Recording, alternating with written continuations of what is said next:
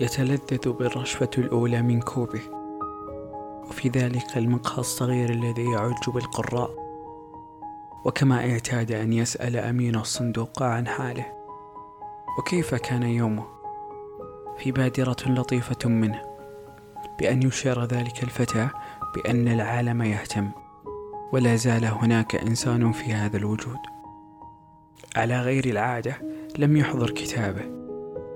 فقرر التأمل في تلك الوجوه المندمجة بما تفعل. فهذه الفتاة تقرأ وهذا الشاب يعمل. وكل ذلك بأجهزة لم تكن موجودة في السابق. هل هم ممتلئين؟ نعم. هذا التساؤل الغريب غير المفهوم الذي يداهم عقلي فجأة وأتفكر به بكل الذين أمامي. حتى ذلك الفتى الذي يرمق تلك الفتاة الجميلة بنظرة إعجاب وكأنه يريد أن يبادر بالحديث إليها هل الإيمان متجدد؟ هل يملأ ذلك الجوف الخالي في أرواحنا؟ أسئلة غير منتهية لا يجد دقيقة واحدة لأن يفكر أو يسترخي ما بين ذلك العمل الشاق والكتب التي تملأ رفوفه ما بين البحث عن الحقيقة والسعي نحو الأمان. يتغنى بالفلسفة التي ملأ مكتبته بها. في كتب ديكارت ونيتشه. ويرى حتما بأن الفلسفة سبيل للخلاص. وتحرير من الصدمات.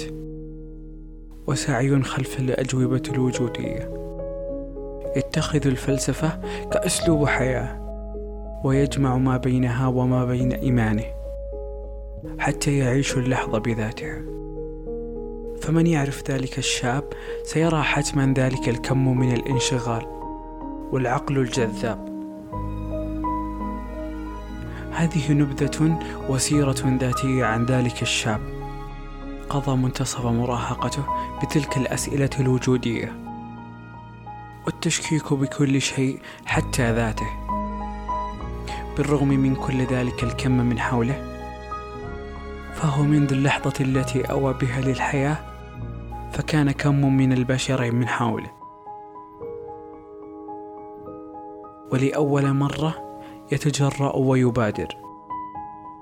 نعم ذلك الفتى الذي يرمق الفتاة الجميلة بنظرة إعجاب هو أنا.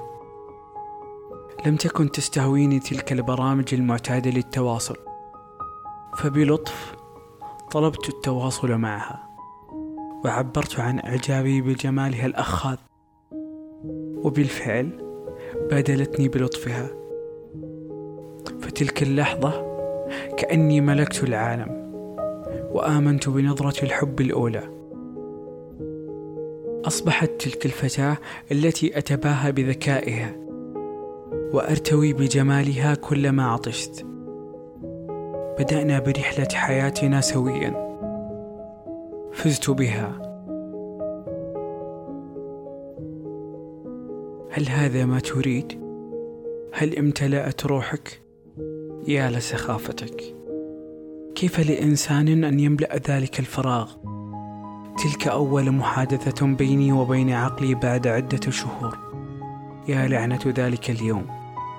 صراع يهاجم عقلي. يغزو بكل ما يملك. لماذا؟ فهنا عدت لمراهقتي. الوجود والمعنى والخواء الذي يزعزع روحي لم يذهبوا قط فكل تلك الرحلة كانت بلا نتيجة. وكل هذا الزخم من الحياة كان لثوان معدودة فالخواء يملأني بلا سبب. وكأنه يتغذى على هذه الروح. أصبحت منبع الخواء في هذه البقعة. فأنا السبيل لهذا الشعور. والغاية أن يسيطروا على هذا الكوكب. قولي لي ماذا أفعل؟ بصرخة ألم أتحدث لمعالجة نفسية. فأنا استنفدت كل الحلول. إيماني وكتبي وكل تلك الفلسفة لم تزيل شيء حتى تلك الفتاة. الفتاة التي لم تكن عادية قط. فزت بها وما زلت أعاني. هل اقتات ذلك الشعور على روحي؟ هل أصبح هويتي؟ لمن أصبحت هذه الروح؟ فعلت كل شيء. فهل هناك خلاص؟